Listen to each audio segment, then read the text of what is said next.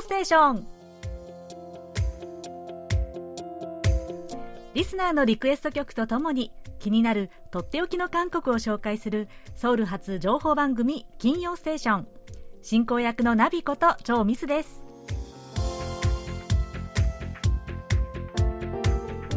リスナーの皆さん、あにゃせよ。日本は3連休の初日ですね。皆さん、どのようにお過ごしですか？今日2月11日は建国記念の日ということで3連休なんですね。え私は韓国に暮らしていて思ったんですけれども、日本に比べて韓国は連休が少ないなーって思うんですよ。で日本ではねあの、まあ、ハッピーマンデー制度というんですかねこれが導入されてから3連休がかなり増えましたよねそしてもう定着している感じですが、ね、改めて2022年の日本のカレンダーを見るとほぼ毎月連休があるみたいですね。で一方で韓国は祝日が土日にかぶってしまっても、まあ、振り替え休日にならない日も結構あるんですよね。で、まあ、週の真ん中に祝日があったりとかで特に今年は連休が少ない。そして振り替え休日もない。というのも多い気がするんです。まあ私のようにね会社勤めでない人はあんまり影響はないんですけれどもでもお勤めの方とかはねやっぱり連休がもっとあったらいいなと思うんじゃないかなってね。まあもちろん今は連休といってもまあ遠くにね旅行に行ったりとかはなかなかできない時代ではありますが。それでもね休みが増えればちょっとこう気持ちのゆとりもかなり違うんじゃないかなとこのストレスフルな社会では。ね、ちょっと思ってしまいますね。はい、えー、さてここで、えー、藤沢健一さんからのお便りをご紹介します。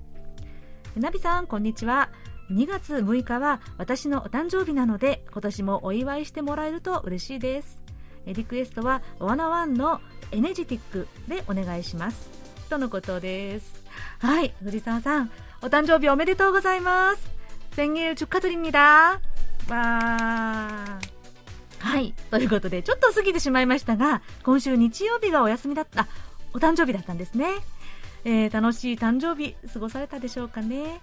えー、今年1年、ハッピーなことばっかり積み重なるようにお祈りいたします。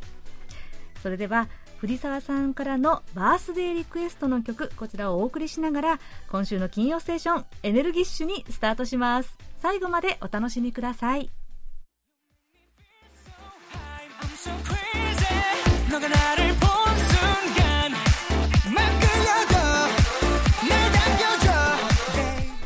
ちらは藤沢健一さんからのリクエストで男性グループワナワンが2017年に発表した曲「エネジティック」でした。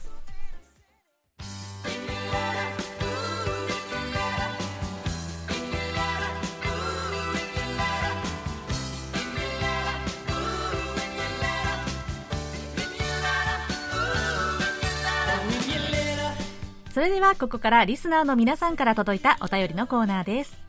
えまずは愛媛県の豊里隆さんからです。ナビさんこんにちは。こんにちは。金曜ステーションのあった日は旧正月明けだったんですね。冒頭で正月帰省は諦めたとのことですが自分は先々週の土曜日遅い正月休みで東京の自宅に帰っていました。この前の土曜日今治の単身赴任先に戻り先月27日で還暦60歳になりました。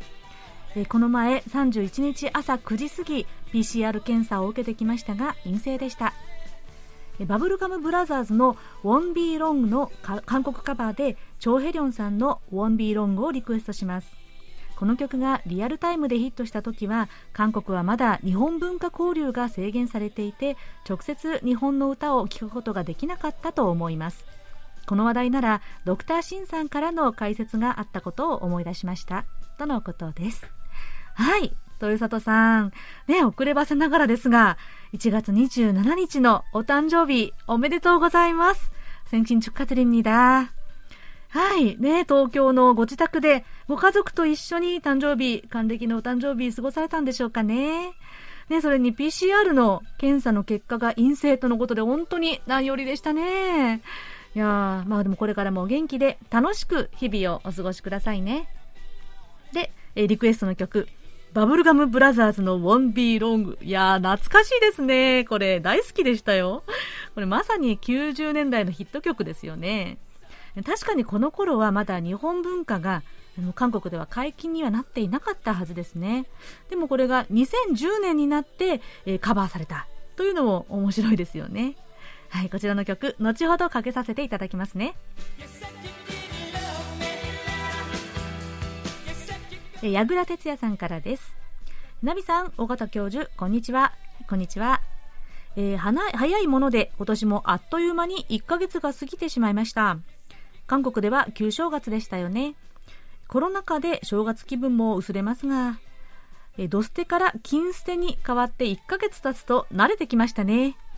えとっておき韓国ノートでは選挙を控えた世論の様子がよくわかり尾形先生の情報伝達技にはついてはいつも感動しています。正月が過ぎましたが韓国での伝統的な子どもの正月の遊びをご紹介いただければありがたいです。日本では昔はカルタや福笑い羽子板たこ揚げといろいろありますよね。韓国でも同様なのでしょうか？そしておすすめクッキングでの紹介があった正月料理はこれなら私でも時間をかければできるかなと思いましたぜひ挑戦してみたいと思いますそれでは今年もまたレポートして番組を応援しますとのことです。はい、矢倉さん、本当にありがとうございます。ね金捨てにもですね、慣れてきたということでね、本当に良かったです。はい。で、尾形先生のとっておき韓国ノート。いや本当にね、これは本当に私もすごく勉強になってるんですよね。いつもこう話を聞いて、うんうん、そうか、そうだったのか、とね、私もうなずいています。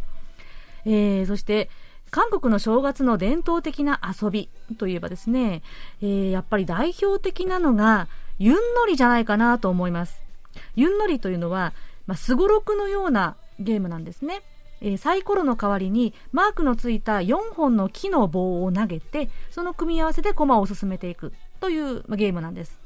これはね、子供の遊びというだけでなく、もう家族や親戚中が集まるとみんなで 盛り上がる正月の定番の遊びと言えます。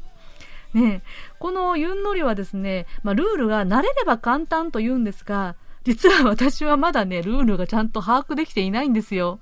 なので、いつも見学なんですけれども、でもね、結構見てるだけでも楽しいんです。すっごく盛り上がるので はい。えー、そして、おすすめクッキングのね、正月料理、え、コチジョンというのを紹介しましたが、ね、これも感想ありがとうございます。本当に。ね、こちら、Facebook の、え、KBS 日本語放送のページにですね、え、このコチジョン、えー、まあ、串に焼いたジョンですけれども、えー、この写真をアップしてあるので、えー、よかったら参考に見てみてくださいね。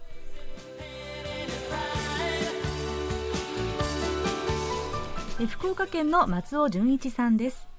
ミスさん、こんにちは。はい、こんにちは。放送を聞いていますと、ソウルではかなり寒い日が続いているとのことですね。スタッフの皆様、体には十分気をつけてくださいね。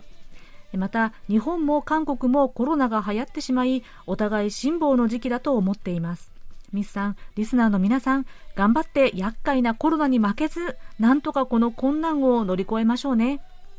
ワクワクする曲をリクエストします。えイーソウンさんのキッチンをリクエストします。とのことです。はい、松尾さん、ありがとうございます。本当にね、未だに辛抱の時期ですよね。でもね、こうやってますますこの拡散がとにかくまあ、すごい勢いで拡散をしてしまっている、まあ、感染がね、感染者数が増えてしまっている状況で、まあ、何の情報を信じればいいのか疑心暗鬼になってしまうっていうのがまた、これが精神的にもやっぱり辛いような気がするんですよね。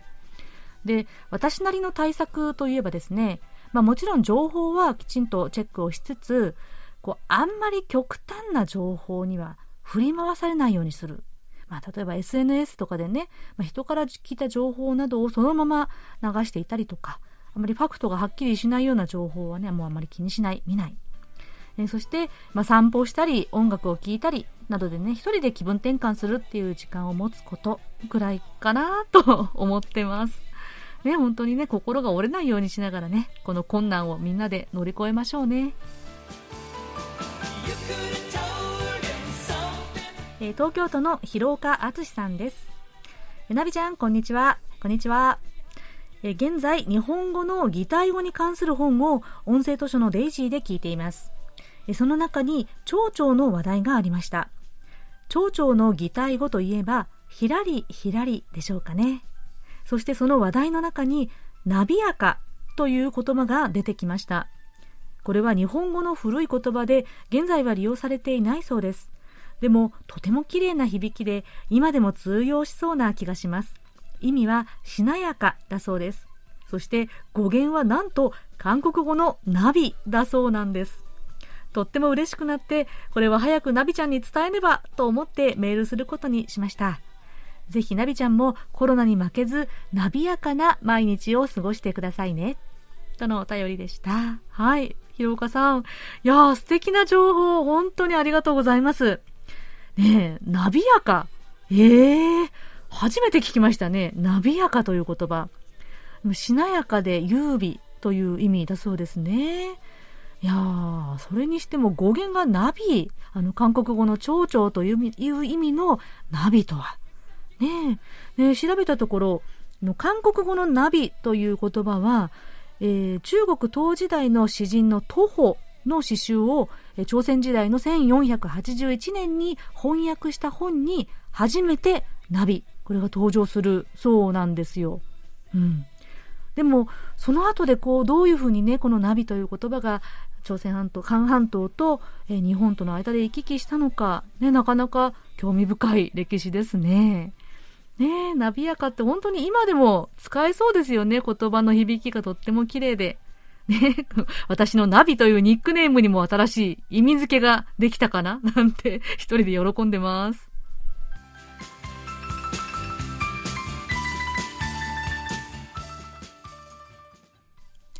それではこちらのコーナー行きましょう。空耳ハングル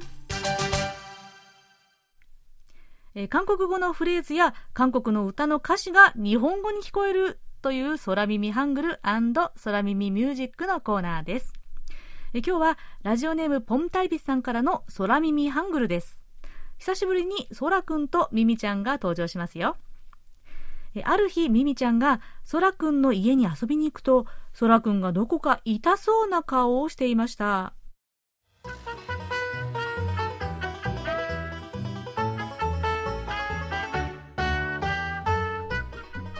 え、ソラくん、どうしたの？あ、ミミちゃん、実は昨日ね、スクワットと前転と開脚ストレッチを融合した体操っていうのをやったら足が痛くなっちゃったんだよ。えー、大丈夫？でも、その体操は分離独立させて個別でやった方がいいんじゃないのかな。まあ、それで足のどこが痛いの？うん、ほぼ口。ああ、緑の巻き場ってことね。うん、そうそう。広々として気持ちがいいね。うん、空気も美味しいね。って違うでしょそれは、放牧地でしょ僕が言ったのは、ほぼ口だよ、ほぼ口。あ、そらくん、一句できちゃった。放牧地、風吹き渡り、牛は鳴く。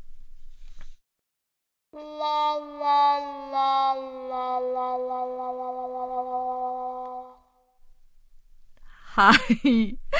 ポンタイビスさんからあの追加のメッセージがあるんですが、えー、ナビさんへ今回はミミちゃんあーシリーズ一句できちゃったバージョンです。また川柳かよって怒らないでくださいねって書いてありますが、いやー、先週に引き続き川柳シリーズを、なんとは、空耳ハングルにまで、えー、導入してくださいました。さすがですね、ポンタイビスさん。いやー、でもそれにしてもね、このよくこの言葉を発掘されましたね。放牧地。空くんの言った言葉です。確かに、放牧地。に聞聞き間違えますね、この放牧地、放牧地。えー、この放牧地とは、体の一部ですね。えー、太もものことなんです。なので、そらくんは太ももを痛めてしまったということですね。でも、ミミちゃんのツッコミ通り、スクワットと前転と開脚ストレッチを融合した体操 まあそんなことをしたらね、いや、ほぼ口も痛くなりますわ。でも呆れながらもミミちゃん一句できちゃった とはですね、なかなかやりますね、この人は。本当に。はい。ということで、え今日ご紹介したのは、ラジオネームポンタイビスさんからのご投稿で、ほぼくち、太ももという言葉が、放牧地に聞こえるという、え空耳ハングルでした。ありがとうございました。えー、ポンタルピスさんにはささやかなプレゼントと私のサイン入りベリカードをお送りします。えー、皆さんこんな風に韓国語が日本語に聞こえたという楽しい空耳を聞こえたら、空耳を見つけたら、ぜひお送りくださいね。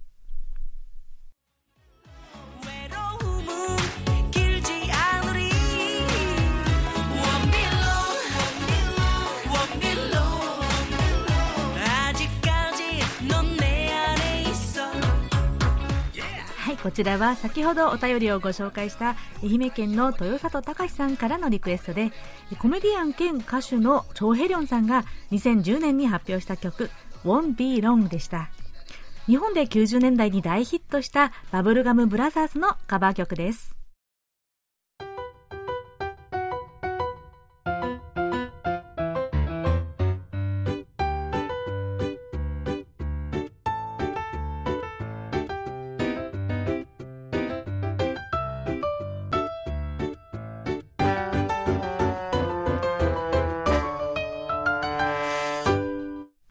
ソウル暮らしの音。このコーナーでは韓国の日々の暮らしの中で聞こえてくるさまざまな音や話言葉エピソードなどをお伝えしていきます。さてこのコロナ時代を経て生まれたトレンドというのがいくつかありますよね。中でも国内のホテルでバカンスを楽しむホカンス。これはもう韓国ではかなり定着しつつあります。特に今年の旧正月の連休は去年の同時期に比べてもホテルの予約がかなり増えたそうなんです。例えばホテル診断の場合全国の系列ホテルの平均予約率が去年の旧正月の連休に比べて30%近くアップしたとのことなんです。宿泊業の関係者の方々によるとホテルが安心できる休息場所という認識が広まってホカンスに対する抵抗感が薄れたためという声もあります。そんな中私も先日遅ればせながらホカンス体験をしてきました。と言っても大手系列のラグジュアリーなホテルではなくソウルにあるちょっとユニークなホテルに泊まってきたんです。今日はそのハンドピックドホテルの体験記をお届けします。ソウルの中心地でも観光地でもないごく普通のエリアに位置するこのハンドピックドホテルはイギリスのモノクルマガジンという専門誌の選んだ世界のホテル100選に韓国のホテルで唯一選ばれているんです。しかもこのホテル大手企業ではなく個人の投資で作られたホテルなんです。客室は43室とこじんまりしたホテルがなぜそこまで高く評価されたんでしょうか？その特色はたくさんありますがここでは3点を取り上げてみます。まずソウルの下町の息遣いが感じられるという点です。このホテルはカンナムやチョンノやホンデといった観光客の集まるエリアとは全く違うトンジャック・サンドドンというごくありふれた町にありますしかもこの町は高層マンションよりも一軒家や3、4階建てのアパートが肩を並べています。ホテルの屋上からの風景は近くの小高い山に沿って赤レンガ色の住宅がびっしりと広がっていて細い路地を行き来する人々や屋上に干された洗濯物そして漬物を入れた亀などジオラマのように見えるんですずっと見ていても飽きない風景でした。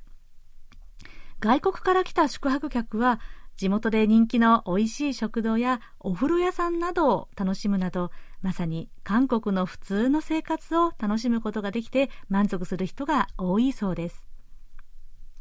2つ目に地域密着型のホテルということです。2016年のオープンから2021年までの集計で利用客のなんと45%が地域住民というから驚きですホテルのオーナーは3代続いてこのサンドドンに住む地元民。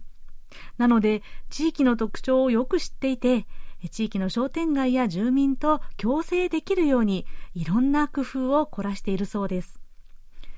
例えばホテルの地下1階にはカフェやブックコーナーそしてホテルグッズのセレクトショップやキッズルームもあり宿泊客でなくても誰でも利用できるんです。最上階のパーティールームと屋上ではミニウェディングパーティーとか還暦のお祝い会が開かれたりもするそうなんですよ。さらに地域にある障害のある子どもの特別学校の卒業式のために無料に近い価格でスペースを貸し出したりもしたそうなんです。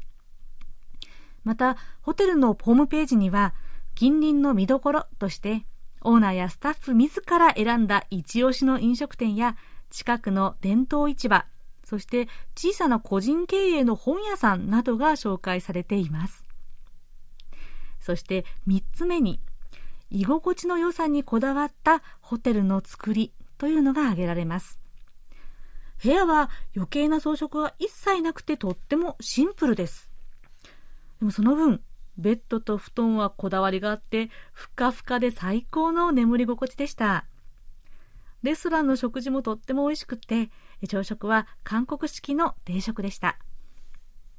私は今回友達と2人で泊まってゆったり休日を楽しんだんですが個人的に気に入ったのはシャンプーやボディーソープの代わりにそれぞれ専用の固形石鹸を置いていたことです。偶然私も普段使っているメーカーのシャンプーバーというものでしたなのであ環境にもちゃんと配慮していてそんな小さな気配りが素敵だなと思いましたそしてホテルの裏側を見てびっくりしたんですがえ壁一面にストリート風のウォールアートが巨大に描かれているんです。そしてそこには大きくハングルで永遠の平和、四語南平和と書かれているんです。この作品、実は世界的に有名なアメリカのストリートアーティスト、クリスタン・イータンが自ら直接書いた作品と後から知ってさらにびっくりしました。えー、というわけで、え、今日は休日にソウルの下町で楽しんだホカンス、その舞台となったハンドピックドホテルをご紹介しました。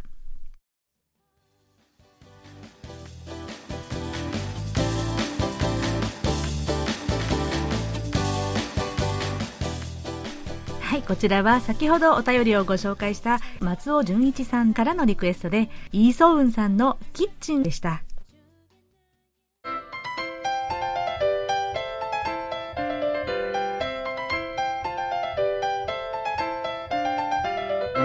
とっておき韓国ノート今さら聞けない韓国入門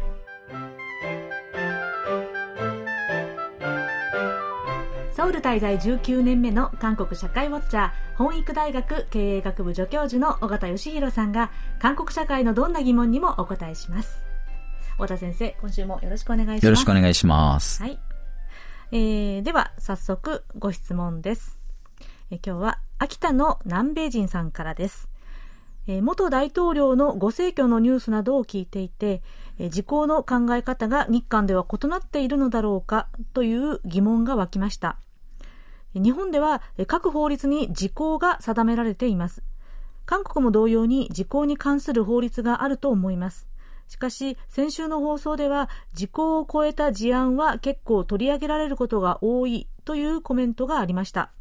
私が思うに、それは国内の安定に至るまでの歴史や民意の変遷、そしてその時の世論の温度にもよるのでしょうが、時効に対する日本人と韓国人の世論や法制度の違いを紹介していただけると、竹島や徴用工などに対する相互理解の手助けにもなると思います。とのことです。はい。はい。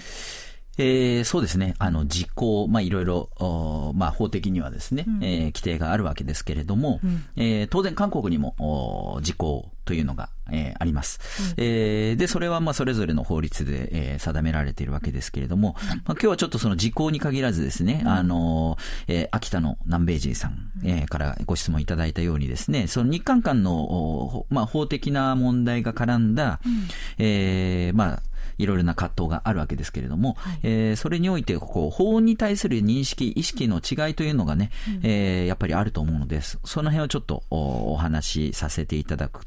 ようにしたいと思うんですが、はい、まずあの、韓国の刑事裁判、えー、控訴事項というのがありますね。はい、あの、まあ、刑事裁判をですね、提起する、その、えー、期限という意味で事項なんですけれども、うん、その期間はですね、もともと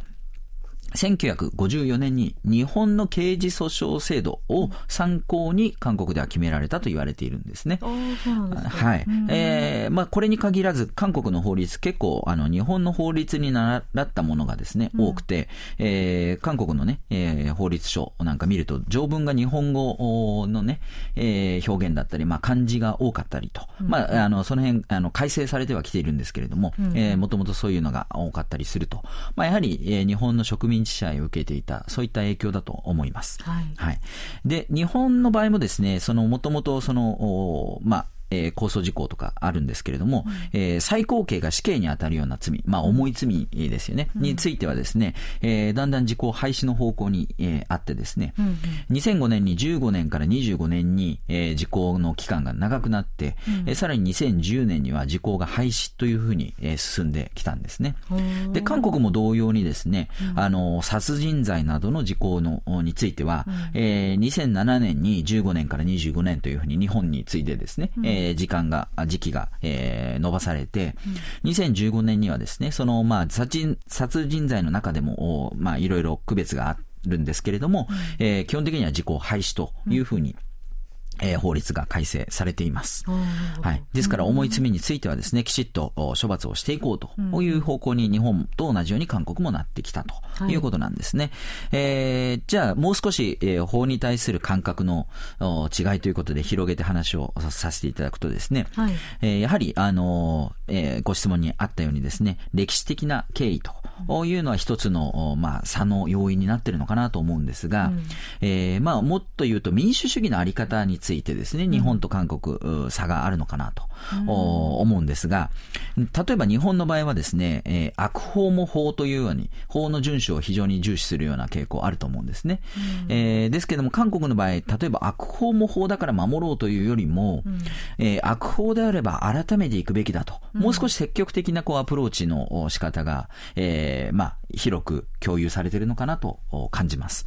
まあ、もちろん法令を遵守しないという、そういうことではないんですけれども、うん、えー、法令があったとしても、法令は人がよく生きるためのものだ、社会のためのものだという認識から、うん、えー、社会に関わると。社会を自分たちが変えていくんだという、まあそういう民主主義のあり方というのが、えー、根本にあるのかなと思います。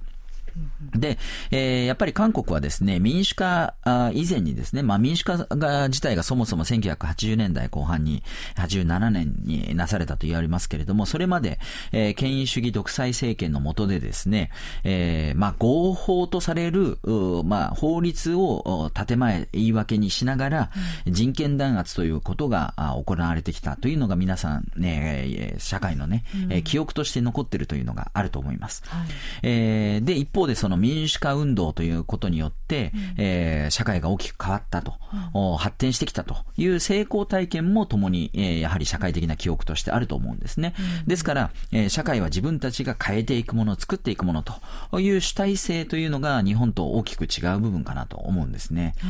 日本の場合は、あの、投票した、投票して、まあ、投票は民主主義の、まあ、基本ですけれども、えー、それによって民意を伝えた後は、えー、お上という言葉がありますけれども、うん、えー、政治はお上がやるものという認識、えー、が結構あるのかなと思うんですね。うん、えー、お上に任せると、うん、えー、やってもらうというようなあ認識がかなりあるのかなと。うん、その辺はちょっと韓国と比べると、えー、大きな違いの部分かなと思うんですね。うんで、えー、韓国はですね、そういうところ、まあ、感覚というか、社会を作っていくというその主体性、アプローチの仕方、うん、えー、というのが背景にあって、過去時、過去時という言い方しますけれども、過去さですね、はい、歴史のことをそういう表現をするんですけれども、はい、過去にあった出来事を清算していこうということが社会的になされてきました。はい、えー、ですから、あの、時効を超えた、あまあ、判断とか、えー、というのもですね、えー、時効というのを、で、にとらわれて、まあ、えー、借子定規にですね、過去のことは過去のことと終わらせるんではなくて、えー、厳然として、まあ、今、被害者がいるのであれば、被害者をどう救済していくのかということで、えー、まあ、過去のことをもう一度見直しつつ、えー、過去のことを清算していくというようなアプローチが、えー、なされています。で、これが、えー、政府の仕事としてもなされてきているわけなんですね。えー、そして、その、まあ、過程を通じて、えー、その被害者の救済、尊厳の回復、えー、そして正しい社会のあり方というものが、えー、まあ、みんなで考えていくと、考えてき、えー、ているというのが韓国社会なんだと思うんですが、まあ、例えば、あの、1948年、えー、韓国という国がですね、えー、成立するその、過程で、えー、チェジュ道サーサムサッコンと言ってですね、うん、チェジュ道四三事件、えー、えー、と言って、その、まあ、韓国のイデオロギー的にですね、うん、えー、韓国を脅かすとされる、まあ、共産主義者とみなされた人たちが虐殺される、うん、えー、国家権力によって、えー、まあ、そういうふうな被害を受けるということがあったわけですけれども、うん、えー、これが、まあ、長い間タブー視されていたのを、うん、えー、韓国政府がですね、積極的に謝罪をして、えー、歴史的にですね、どういうものであったかということを位置づけると、えいうようなことをしてきてるんですね。えー、さらに1980年、え、民主化の過程で、え、518公衆事件というのありますよね。え、これなんかもあ日本でも有名ですけれども、えこういった事件も民主化の一環であったと。いうような位置づけというのが、まあ、再定義されると、はい、過去はですね、これ暴動、えー、民衆の暴動だったと、うん、えいうようなあされか位置づけにされていたり、えー、もしたんですけれども、うん、これをきちっと歴史的に、えー、見直していくと。いう作業が、えー、あってですね、えー、まあ韓国政府自ら、えー、国家権力による過ちを清算していく、うん、えー、正していくと。いうことがなされて、うん、その過程で謝罪とか保証とか、うん、尊厳の回復にあたる、まあ、えー、記憶する教育の問題とか、うん、そういったことがなされてきて、歴史認識を確立してきたと。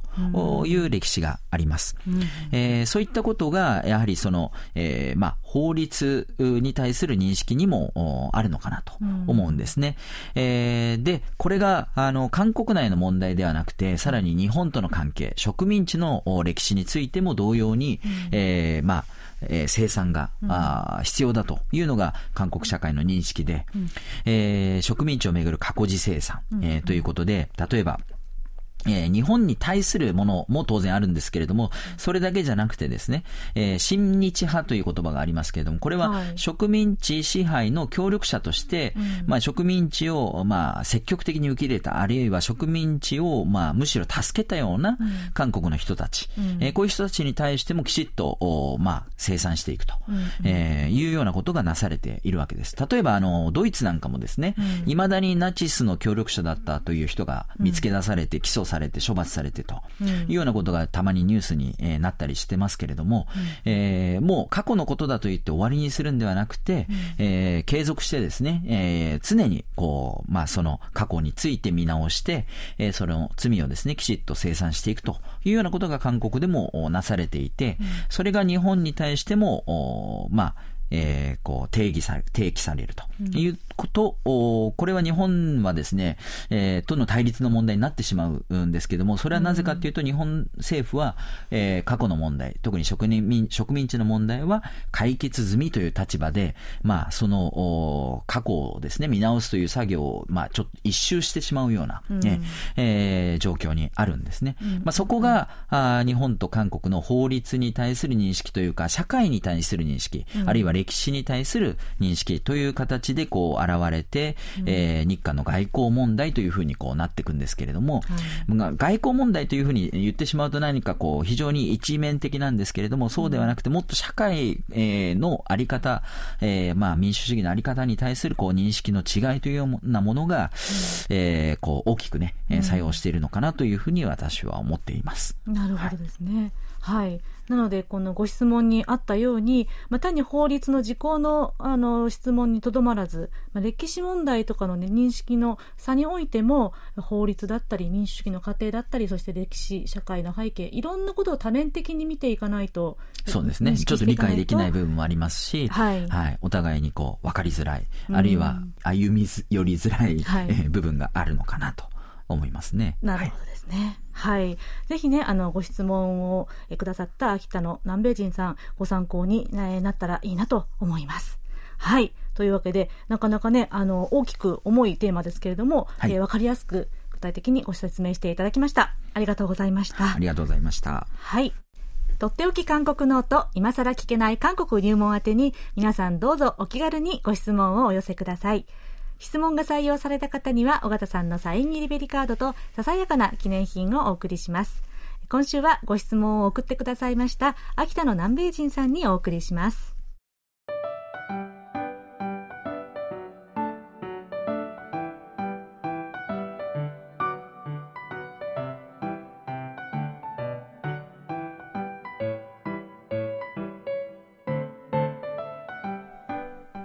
ソウルテクテク路地裏歩き。え先月から始めた新コーナーです。私ナミがソウルや近郊の街をテクテク歩いて見つけた風景をレポートします。今回は先ほどソウル暮らしの音でご紹介したハンドピックドホテルのある街トンジャックのサンドドンを歩いてみました。サンドドンは1960年代に韓国で初めて計画居住団地が建てられたエリアだそうです。今ソウルではどこもかしこも高層マンションへの再建築が進められている中ここはまだ昔ながらの路地が残っていました。で早速大通りから山に向かって緩やかな上り坂に沿って住宅地の路地に入ってみました。住宅地といっても結構人の行き来が多くて生活の匂いを感じました。ところが、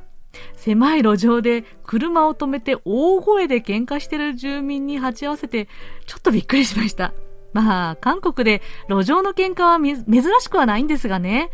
でもあまりにも激しかったので、思わずしばらく見学してしまいました。そして路地の突き当たりは、四馬山という小高い丘で、散歩コースや小さい公園があります。ここには韓国空軍の施設があって丘の半分は物々しい壁で遮られているんですが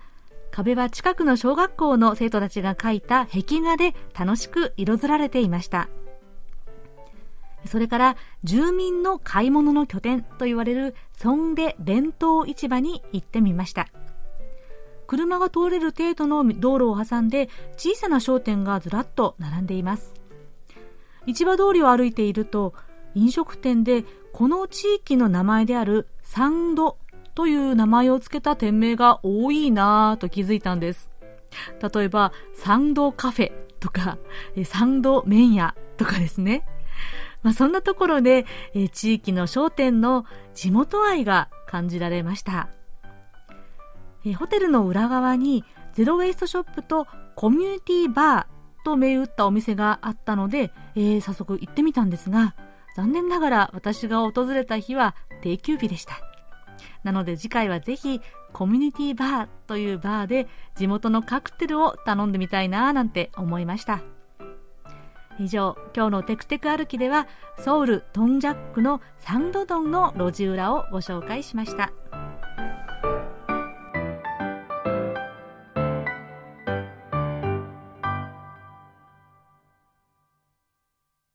では、そろそろお別れの時間です。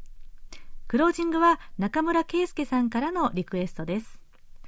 韓国のチョーヨンピルさんの歌、YouTube で聴いています。心が落ち着きます。とのメッセージです。リクエストは風に関する曲2つを送ってくださったんですが、本当にしっとりと心に染み入る曲ですね。それでは、チョヨンピルさんが1997年に発表した曲、パラメノレ